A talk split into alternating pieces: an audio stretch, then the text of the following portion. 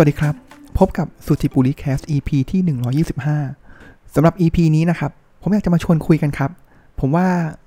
เราทุกคนเนี่ยก็น่าจะล้วนตื่นเต้นกันนะครับ อีกหนึ่งสัปดาห์แล้วนะ ที่เราจะ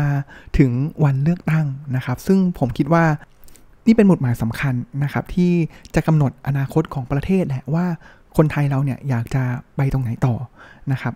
ซึ่งอย่างอาจารย์ชัดชาติเองนะครับ ที่ก็เป็นผู้ว่ากทมเมื่อปีที่แล้วนะครับ แล้วก็ได้รับคะแนนเลือกตั้งอย่างถล่มทลายเนี่ยเขาออกมาบอกเหมือนกันนะครับ ว่าการเลือกตั้งเนี่ยมันเหมือนเป็นการที่คนคนหนึ่งเนี่ยจะสามารถแสดงตัวตน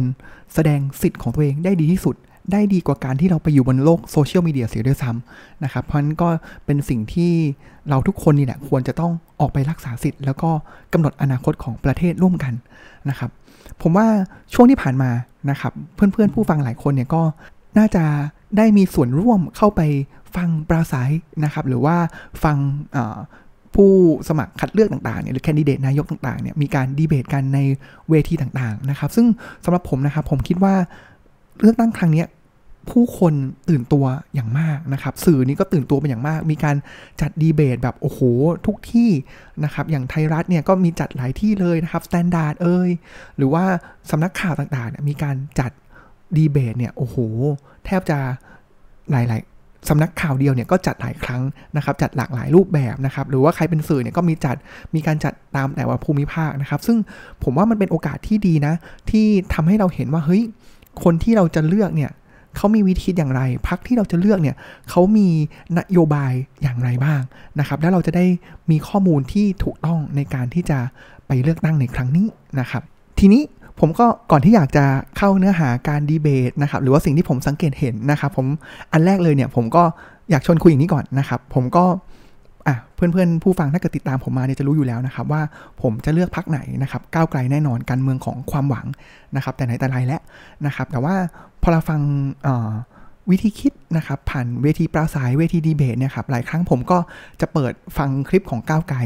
นะครับแบบซะเยอะนะครับ แล้วก็อันนึงเลยเนี่ยคือพญาผมก็ถามเหมือนกันนะครับ ว่าเฮ้ยแล้วอย่างนี้มันเป็นการไบแอสหรือเปล่านะครับ ซึ่งสิ่งที่ผมทำก็คือผมก็ยอมรับว่าเอ้ยผมเลือกพักนี้ผมก็อยากจะรู้ว่าเฮ้ยเขาคิดอย่างไรบ้างนะครับ มีจุดอ่อนตรงไหนหรือเปล่านะครับ ก็อาจจะไปดูของพักอื่นๆบ้างนะครับ แต่ว่าสิ่งที่อีกทางหนึ่งเลยที่ผมใช้นะครับก็คือว่าอะผมก็ลองเปิดเวทีดีเบตต่างๆเนี่ยให้พัญญาผมดูนะครับ ว่าอันเนี้ยลองดูสิว่าจะฟังไหมนะครับ ซึ่งผมว่าเราเจอตัวตึงหลายคนเลยนะครับ ไม่ว่าจะเป็นคุณชัยวุฒิ นะครับก็จากพรรคพลังประชารัฐนะครับนี่โอ้โหตัวตึงจริง ๆนะครับ หรือว่าล่าสุดผมฟังของเวทีหนึ่งผมจำไม่ได้นะครับ คุณวินสุธีรชัยนะครับ ก็พักรวมไทยสร้างชาตินะครับ คือถอนหายใจนะครับ แฟนผมพัญญาผมก็บอกเออก็สกิปไปเถอะคือฟังไม่ได้จริง ๆ แล้วหลายครั้งเนี่ย วิธีการพูดวิธีการคิดของเขา มันมันตกหลุมเดิม หล่มเดิมเลยนะครับ ไม่โทษประชาชน หรือบางครั้งในบางเวทีเนี่ยก็ ทะเลาะกับประชาชน ตอนดีเบตก็ทะเลาะกับประชาชนนะครับ เพราะพูดมาเนี่ยก็ถ้าไม่โทษพักตรงข้ามพักฝ่ายค้านก็โทษนะครับ ก็โทษพักก้าวไกลนะครับ หรือว่าไปโทษรัฐบาลก่อนหน้านะครับ บางครั้งก็เรียกเสียงโห่เสียงฮาจากผู้ฟังนะครับ ซึ่งผมก็เลยรู้สึกว่าเออเนี่ยนี่คือคำตอบของผมนะ ว่าทำไมผมถึงพยายามจะฟัง แต่ก็ทนฟังไม่ได้นะครับ เดี๋ยวผมจะลงรายละเอียดนิดนึงนะครับ ที่เออฟังแล้วแบบมันยิ่งฟังยิ่งชัดนะครับว่า ถ้าเราไม่ปักใจเชื่อนะครับว่าเพื่อไทยก้าวไกลหรือฝั่งประชาธิปไตยเนี่ยล้มเจ้า ผมผมหาเหตุผลอื่นที่จะมา justify หรือว่าเข้าข้างฝั่งพลังประชารัฐ หรือว่าฝั่งรวมไทยสร้างชาติที่เป็นพรรคขวาจัดได้เลยนะครับ เพราะว่าไม่ว่าจะเป็นทุกแง่มุมเนี่ยคือปอบยังไงก็เข้าตัวเองหมดเลยนะครับ แล้วก็สุดท้ายก็กลายเป็นเรื่องของการชวนทะเลาะไปนะครับ ผมว่าก็ถ้าเกิดคนยังแบบยังมองว่าเฮ้ยขวาจัดสองพักเนี้ยก็คือกลุ่มที่ เรื่องเจ้านะครับ ที่ดูแลแบบก็จงรักภักดี ผมว่าผมหาเหตุอื่นไม่ได้อ๋อผมลืมไปตัวตึงอีกหนึ่งคนก็หมอวลงนะครับ จากพักไทยพักดีนะครับ ก็โอ้โห ก็ฟังแล้วก็ได้แต่ถอนหายใจนะครับ แต่ว่าถ้าเกิดอะมามองมองมุมกลุ่มกลุ่มนี้ก่อนนะครับ ผมว่าก่อนที่เราจะเข้าในการแบบแนวคิดแต่ละคนนะครับ ผมว่าหลายคนบอกนะครับว่าเฮ้ยทำไมออกมาทำแบบนี้ล่ะ แบบ เอาจริงก็คือพูดตรงก็คือโง่หรือเปล่าที่ออกมาทำแบบนี้นะครับทำไมต้องออกมาพูดที่มันสุดโต่งขนาดนี้ด้วยนะครับ แต่ว่าในแง่หนึ่งนะครับ หรือว่าหลายคนก็มีการวิเคราะห์กันนะครับ คือผมว่าผมไม่ใช่ target audience ของเขา ก็คือผมไม่ใช่กลุ่มผู้ฟังของเขา เขาไม่ต้องการที่จะมาสื่อสารนโยบายใด ๆ กับผม สิ่งที่เขาต้องการสื่อสารก็คือ เขาต้องการที่จะสื่อสารกับคนที่เป็น target audience ของเขานะครับ เพราะฉะนั้นผมก็เลยโอเค งั้น เข้าใจแล้วเขาไม่ได้โง่เขามีจุดยืนของเขานะครับ แล้วก็อย่างของคุณชัยวุฒิเนี่ยก็เป็นแคนดิเดตปาร์ตี้ลิสต์เบอร์ต้นๆ ยังไง ถ้าเกิดสมมุติว่าเขาได้ใจคน target group กลุ่มหนึ่ง ผมว่าเขาก็สามารถที่จะเข้าสภาได้นะครับ นี่ก็เป็นกลุ่มขวาจัดนะครับ ก็คือผมว่าสามพักนี้เลยนะครับสองลุงก็คือพลังประชารัฐรวมไทยสร้างชาติบวกกับไทยพักดีนะครับ ต่อมาครับผมว่าต่อมานะครับ ผมว่าเราน่าจะมาแตะ พักที่เกรๆนะครับเป็นพักขนาดกลางอยู่ตรงกลางนะครับ แต่ว่าเป็นกลางฝั่งรัฐบาลที่ก็ปัจจุบันก็เป็นเสาหลักคำให้กับทางแก๊งลุงแก๊งเผด็จการนะครับ ไม่ว่าจะเป็นชาติพัฒนากล้านะครับพักประชาธิปัตย์นะครับ หรือว่าพักชาติไทยพัฒนานะครับ แล้วก็พักภูมิใจไทยนะครับผมว่าภูมิใจไทยก็อาจจะไม่ได้บอกว่าเป็นขนาดกลางอาจจะใหญ่ก็ได้นะครับ ใครจะไปรู้ในการเลือกตั้งครั้งนี้นะครับ ก็จะมีเฉดที่แตกต่างกันไปนะครับ เมื่อกี้เรามีพูดถึงเฉด แบบขวาสุดไปแล้วนะครับไม่ว่าจะเป็นรวมไทยสร้างชาตินะครับไทยพักดีพลังประชารัฐนะครับพลังประชารัฐเนี่ยไม่ได้ขวาสุดแต่ก็ก็ขวาแหละนะครับแล้วก็จะพอหลังจากสามพักนี้ก็ไล่มาเป็นประชาธิปัตย์นะครับแล้วก็ผมว่าหลานลูกหลานประชาธิปัตย์อีกอันนึงเลยก็คือชาติพัฒนากล้านะครับแล้วก็ชาติไทยพัฒนานะครับ ส่วนภูมิใจไทยผมว่าผมไม่รู้ว่าเขาควรจะอยู่ตรงไหนนะครับ เพราะผมว่า ก็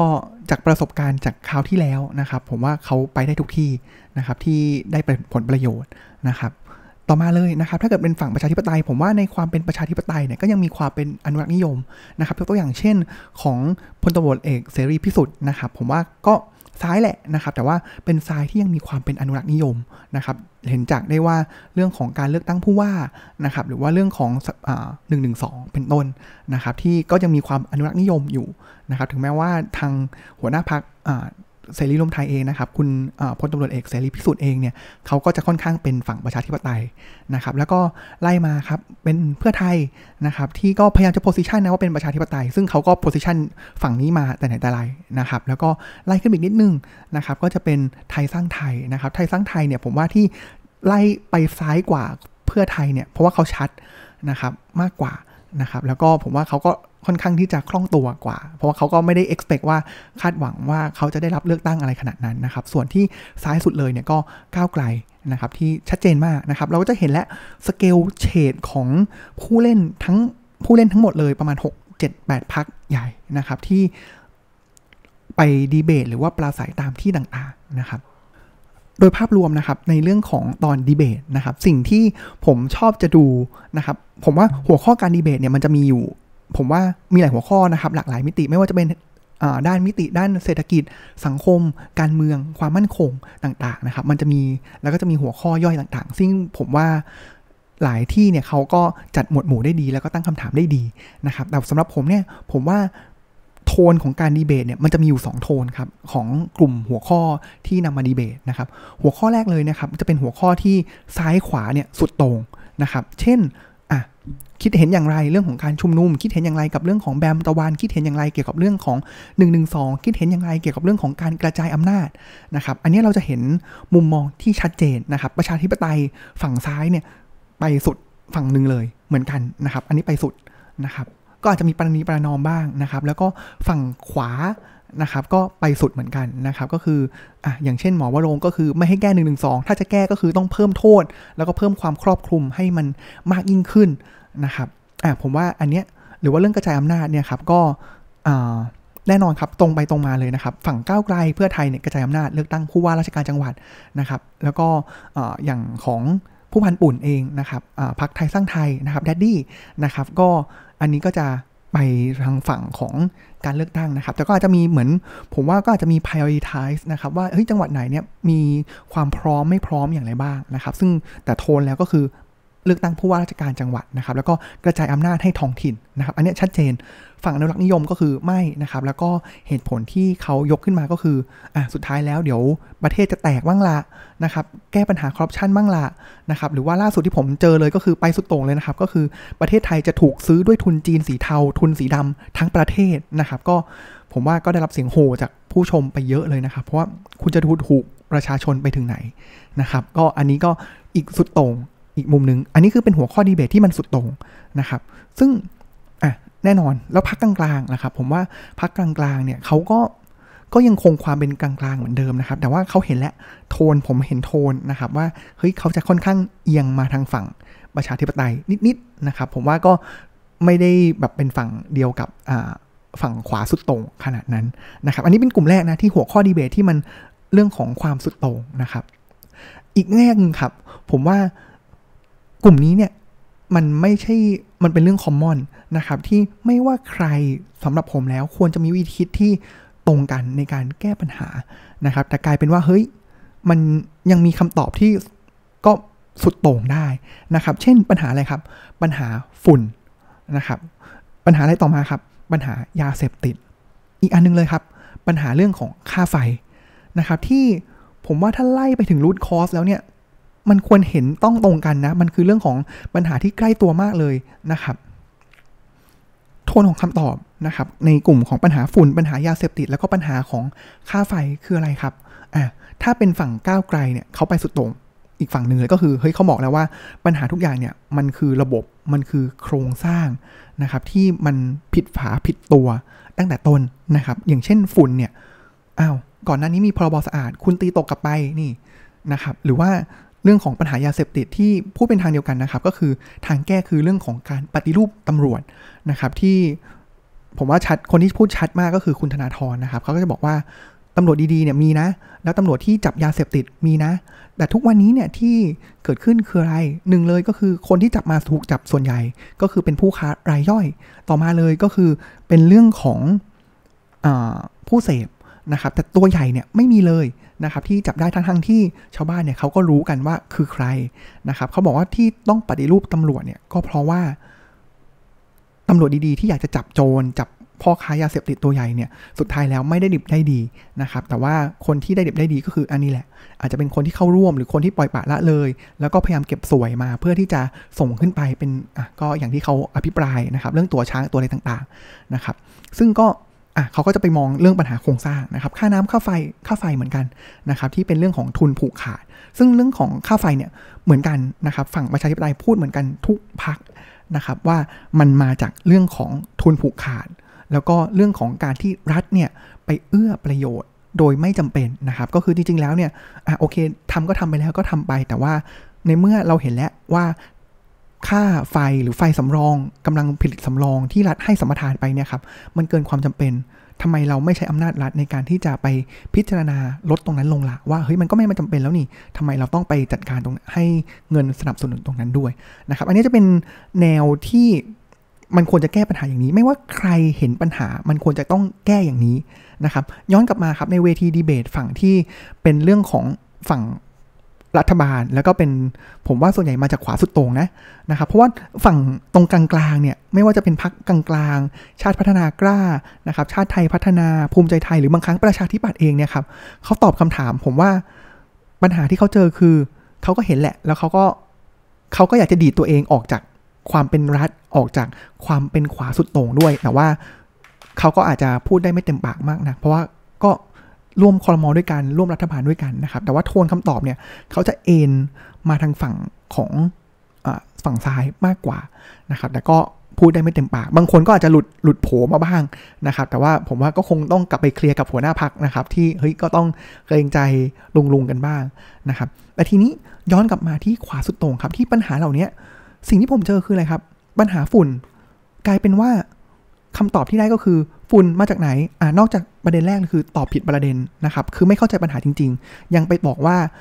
ฝุ่นเนี่ยมาจากโรงงานที่เราก็กำลังดำเนินการแก้ไขอยู่ ฝุ่นมาจากเรื่องของรถยนต์มลพิษต่างๆ ฝุ่นมาจากภาคการเกษตร ก็เลยบอกมีตั้งคำถามกลับมาว่า แล้วจะให้เขาไปบังคับจับประชากร หรือจับเกษตรกรเข้าคุกหรืออย่างไรนะครับ แต่ลืมไปว่าจริง ๆ แล้วฝุ่นเนี่ยลองไปดูสิ แน่นอนว่ามันมาจากไหนล่ะ มันมาจากเพื่อนบ้าน แล้วมันมาได้ไงล่ะ คอมมอนเหมือนกันเลย ไม่ว่าจะเป็นฝุ่นจากจังหวัดภาคเหนือ หรือว่าจังหวัดชายแดนเอ่อจังหวัด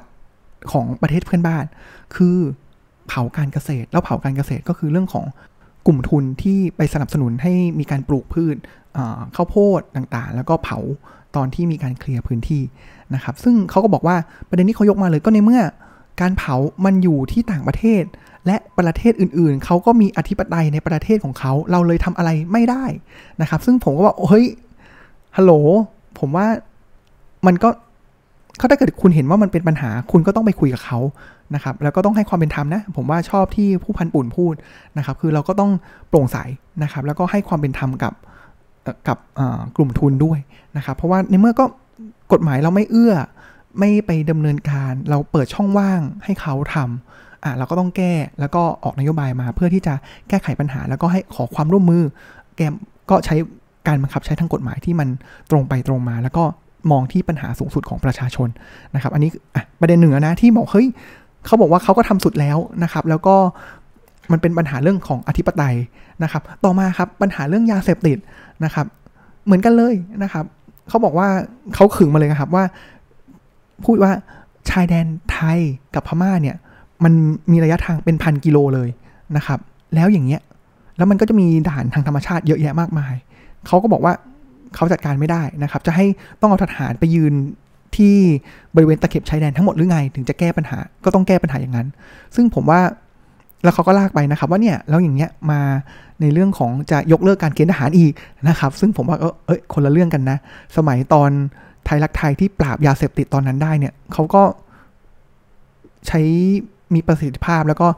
ใช้กระบวนการคิดมากกว่านี้นะครับ แต่ว่ากลายเป็นว่าเรื่องนี้เนี่ยเขาก็บอกว่าเขาทำมากที่สุดแล้วนะครับ ไม่ได้ไปได้มากกว่านี้แล้วนะครับเหมือนกันเลยนะครับ เช่นเดียวกันกับเรื่องของค่าไฟนะครับ ก็จะมีบางท่านที่ก็ถึงแม้ว่าจะเป็นรัฐมนตรีดีอีกระทรวงดิจิทัลนะครับ แต่ก็ผันตัวไปเป็นรัฐมนตรีพลังงานนะครับ ก็พยายามไปดีเฟนต์ให้นะครับซึ่งจริง ๆ แล้วเนี่ย ถ้าเราเห็นปัญหานี้จริง ๆ เนี่ย มันผมว่า มันคือทางแก้เดียวกันนะนะครับ แล้วเรารู้อยู่แล้วว่ารากของปัญหาเนี่ยมาจากตรงไหนนะครับอันนั้นเป็นเป็นโทนของเรื่องของการดีเบตที่เห็นแล้วนะครับว่าเฮ้ยสุดท้ายแล้วเนี่ยเออเราก็ก็ยอมรับนะครับว่าเป็นเรื่องของ confirmation bias จริง ๆ นะครับ ที่พอเราไปฟังเวทีไหนเนี่ย คือตักกะยังไงมันกินขาดอะมันมันหาเหตุผลที่จะมาเข้าข้างฝั่งรัฐบาลปัจจุบันเนี่ย ผมว่าผมหาไม่ได้จริง ๆ นะ ถ้าเกิดเพื่อนๆผู้ฟังเนี่ยมีประเด็นไหนที่บอกว่าเฮ้ย ก้าวไกลพูดผิด เพื่อไทยพูดผิด ไทยสร้างไทยพูดผิด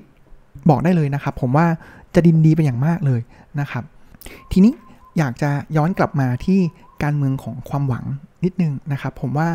ผมเห็นด้วยกับวิธีคิดแบบนี้นะครับ ที่เขาจะเอาความหวังนำหน้า แล้วก็ไม่เอาความกลัว มาเป็นเงื่อนไขในการที่จะให้เลือกพักก้าวไกลนะครับ ซึ่งผมว่าก็เป็นมิติใหม่มิติใหม่นะครับของการทำงานการเมืองนะครับ ซึ่งก่อนหน้านี้เนี่ยผมว่า เพื่อไทยก็ทำอยู่แล้วนะครับ ก็จะเป็นในเรื่องของ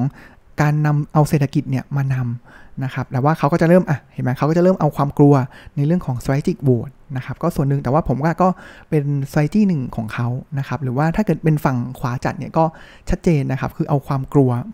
ขึ้นนำนะครับ กลัวในเรื่องของความไม่สงบ กลัวในเรื่องของสถาบัน แต่เบื้องลึกเบื้องหลังแล้วก็คือ กลัวที่อำนาจของตัวเองเนี่ยจะหลุดลอยไป หรือกลัวที่ตัวเองจะถูกเช็คบินย้อนหลังนะครับ ผมว่า ย้อนกลับมาเนี่ยก็คือผมว่าการเมืองที่เอาความหวังมานำนะครับ แล้วเรามองไปว่าอีก 10 ปีประเทศไทยเนี่ยเราจะเป็นอย่างไร นโยบายไหนที่จะมาตอบโจทย์บ้างเนี่ย ผมว่าอันนี้แหละคือสิ่งที่ประชาชนคนไทยมองหานะครับ คนคนหนึ่งที่อยากจะส่งต่อรุ่นต่อไป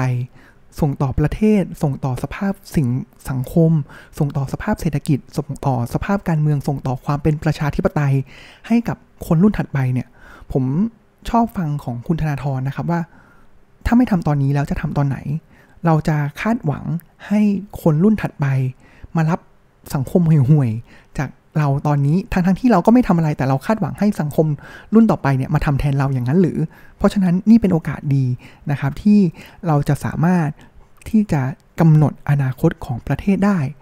ซึ่งนั่นเราต้องเริ่มต้นด้วยมีความการมีความหวัง นะครับหวังว่าประเทศนี้จะดีขึ้นได้นะครับแต่ว่าแน่นอนครับผมว่าไม่ใช่ว่าเราหวังแล้วเนี่ยแล้วก็ไปโหวตแล้วเนี่ยเราจะสามารถมีประเทศที่ดีขึ้นได้นะครับ ผมว่าหนทางนี้ยังอีกยาวไกล ยาวไกลมากๆนะครับ อย่างวันนี้ผมไปฟังของรายการของคุณลูกกอล์ฟนะครับคุณทีมเองพิธาเองเนี่ยก็บอกว่าประเทศไทยเนี่ยมีความเป็นประชาธิปไตย 25%นะครับหรือว่าตัวแทนจากพรรคชาติพัฒนากล้านะครับชาติพัฒนากล้าก็พรรคของคุณกรเนี่ยครับ เขาก็บอกว่าแทบไม่มีความเป็นประชาธิปไตยเลย ซึ่งผมว่าก็ก็ใช่นะครับ ถึงแม้ว่าเราจะมีการเลือกตั้ง แต่ว่าการเลือกตั้งมันก็เป็นแค่ส่วนหนึ่งของความเป็นประชาธิปไตย มันยังมีองค์ประกอบต่างๆ มากมายเลยครับ ที่พร้อมที่จะขัดขวางความเป็นประชาธิปไตย และหนึ่งในนั้นก็คือหน่วยงานที่สนับสนุน หรือเป็นหน่วยงานที่จัดสรรการเลือกจัดการเรื่องของการเลือกตั้งก็คือกกตนะครับ ผมว่าอันนี้คือด่านแรกเลยแหละ แล้วเราผมว่าวันนี้เนี่ย เห็นใน Facebook ของเพื่อนๆหลายคนนะครับที่ไปลงทะเบียนแล้วก็ไปลงเลือกตั้งล่วงหน้าเนี่ยโอ้โห ปันป่วน ปันป่วนมากนะครับ ผมว่าก็เป็นอีกด่านนึงนะครับ เห็นโอ้หลายอย่างเลยนะครับ ที่กกตชุดนี้ทำนะครับ ไม่ว่าจะเป็นเรื่องของการไม่ประกาศคะแนนเรียลไทม์นะครับทางที่ก่อนหน้านี้เคยประกาศคะแนนเรียลไทม์มาแล้วนะครับทำระบบเว็บ ลงทะเบียนล่วงหน้าล่มนะครับ โดยที่ตัวเองเนี่ยก็ไปดูงานต่างประเทศนะครับทำบัตรเกินมา 7 ล้านใบ โดยที่สุดท้ายแล้วจะไม่บอกด้วยนะครับว่าบัตรเสียกี่ใบ แล้วก็บัตรที่ยังไม่ได้ใช้กี่ใบนะครับ หรือว่ารถขนบัตรเนี่ยไม่ติด GPS นะครับจนอะอย่างของอาจารย์ชัดชาติเองเนี่ยก็มีการติด GPS เองในเขตกรุงเทพ แต่ว่ากรุงเทพเนี่ยมีแค่ 33 เขต 33 สสจาก 400 เองนะครับ แล้วที่เหลือล่ะนะครับ จะเป็นอย่างไรหรือว่าปล่อยให้มีการซื้อเสียงนะครับ โดยที่กลายเป็นว่า มีคนไปร้องกับเป็นผู้ที่จะมาข่มขู่ว่าจะฟ้องกลับด้วยซ้ำทั้งทั้งที่เขาร้องพักอีกพักหนึ่งแต่ว่าตัวเองเนี่ยจะมาขู่คนที่ร้องนะครับหรือว่าทำเอกสารเลือกตั้งผิดพลาดใส่ช่องผิดต่างๆเนี่ยครับผมว่าปั่นป่วนปั่นป่วนมากเลย แต่ว่านี่คือด่านแรกนะนะครับความหวังผมว่านี่ก็จะเป็นด่านแรกที่จะดับความหวังของเรานะครับ นี่ยังไม่รวมเรื่องของการที่ จะมีพักบางพักนะครับที่พร้อมจะกลับขั้วต่างๆ มากมาย มีการดีลไว้อยู่แล้ว มีการซื้อสอสอมีการที่จะซื้อเสียงต่างๆ มากมายนะครับแล้วไม่รวมนะครับว่าพอเราเลือกตั้งไปแล้ว ด่านที่เราจะเจอมีอีกมากมายเลยครับที่ยังเป็นอุปสรรคของความหวังนะครับ ไม่ว่าจะเป็นลองดูครับอะถึงแม้ว่าจะสามารถจัดตั้งรัฐบาลได้ก็ยังไม่ได้อีก เพราะว่าก็จะมีพระบิดาแห่งการยกเว้นนะครับ ก็ออกมาบอกว่าสามารถที่จะจัดรัฐบาลจัดตั้งรัฐบาลเสียงข้างน้อยได้นะครับ มาแล้วนะครับ แล้วก็รวมถึงเรื่องของสว250 คนนะครับ ที่สามารถที่จะบวชเลือกนายกรัฐมนตรีได้นะครับ ยังมีเรื่องของยุทธศาสตร์ชาติ 20 ปี ที่ตระกูลลุงพวกนี้ก็ยังเป็นบอร์ดอยู่นะครับ ที่ยังจะมาครอบอยู่นะครับ ผมเห็นเรื่องน่าสนใจนะครับ คือยุทธศาสตร์ชาติ 20 ปีตัวเนี้ย ทำเมื่อ 8 ปีที่แล้วนะครับ แล้วคุณทีมออกมาบอกนะครับว่าในยุทธศาสตร์ชาติ 20 ปีเนี่ยไม่มีการพูดถึงเรื่องของฝุ่นควัน ไม่มีการพูดถึงเรื่องของไวรัส ไม่มีการพูดถึงเรื่องของดิจิทัล disruption นี่คือสิ่งที่กรอบที่จะมาควบคุมการทำงานของรัฐบาลชุดถัดไปนะครับ ซึ่งผมว่าคิดดูสิว่าอุปสรรคขนาดนี้เนี่ยเราต้องการความหวังขนาดไหน ในการที่จะทำให้ประเทศนี้ดีขึ้นได้ ผมว่าต้องขอบคุณคนที่เข้ามาอาสาสมัครทำงาน อย่างตรงไปตรงมาแล้วก็จริงใจนะครับ ผมก็เสียงของผมก็อาจจะเป็นเสียงเล็ก ๆ เสียงหนึ่งนะครับ ใน 50 ล้านของประเทศนี้นะครับ แต่ผมว่าก็เป็นจุดหนึ่งแหละที่ช่วยกระตุ้นจุดความหวังให้กับประเทศนี้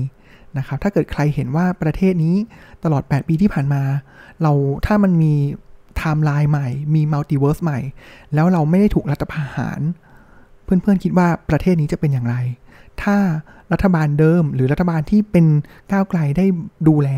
ช่วงตั้งแต่ 4 ปีที่แล้ว ประเทศนี้จะเป็นอย่างไร เขาจะมีการบริหารจัดการสถานการณ์โควิด แบบนี้หรือไม่ ผมว่ามันเป็นเรื่องน่าคิดนะครับ คิดแล้วก็อยากให้มีความหวัง แล้วก็ช่วยกันเป็นปากเป็นเสียง ช่วยกันลงคะแนน ให้ฝั่งประชาธิปไตย ชนะการเลือกตั้งนี้อย่างถล่มทลาย เพราะอย่างน้อยเนี่ย เราจะได้มีบอกว่านี่คือประกาศสิทธิ์ของประชาชนนะครับ อย่างที่อาจารย์ปียบุตรพูดนะครับ ก็คือประชาชนผู้มีอำนาจสูงสุด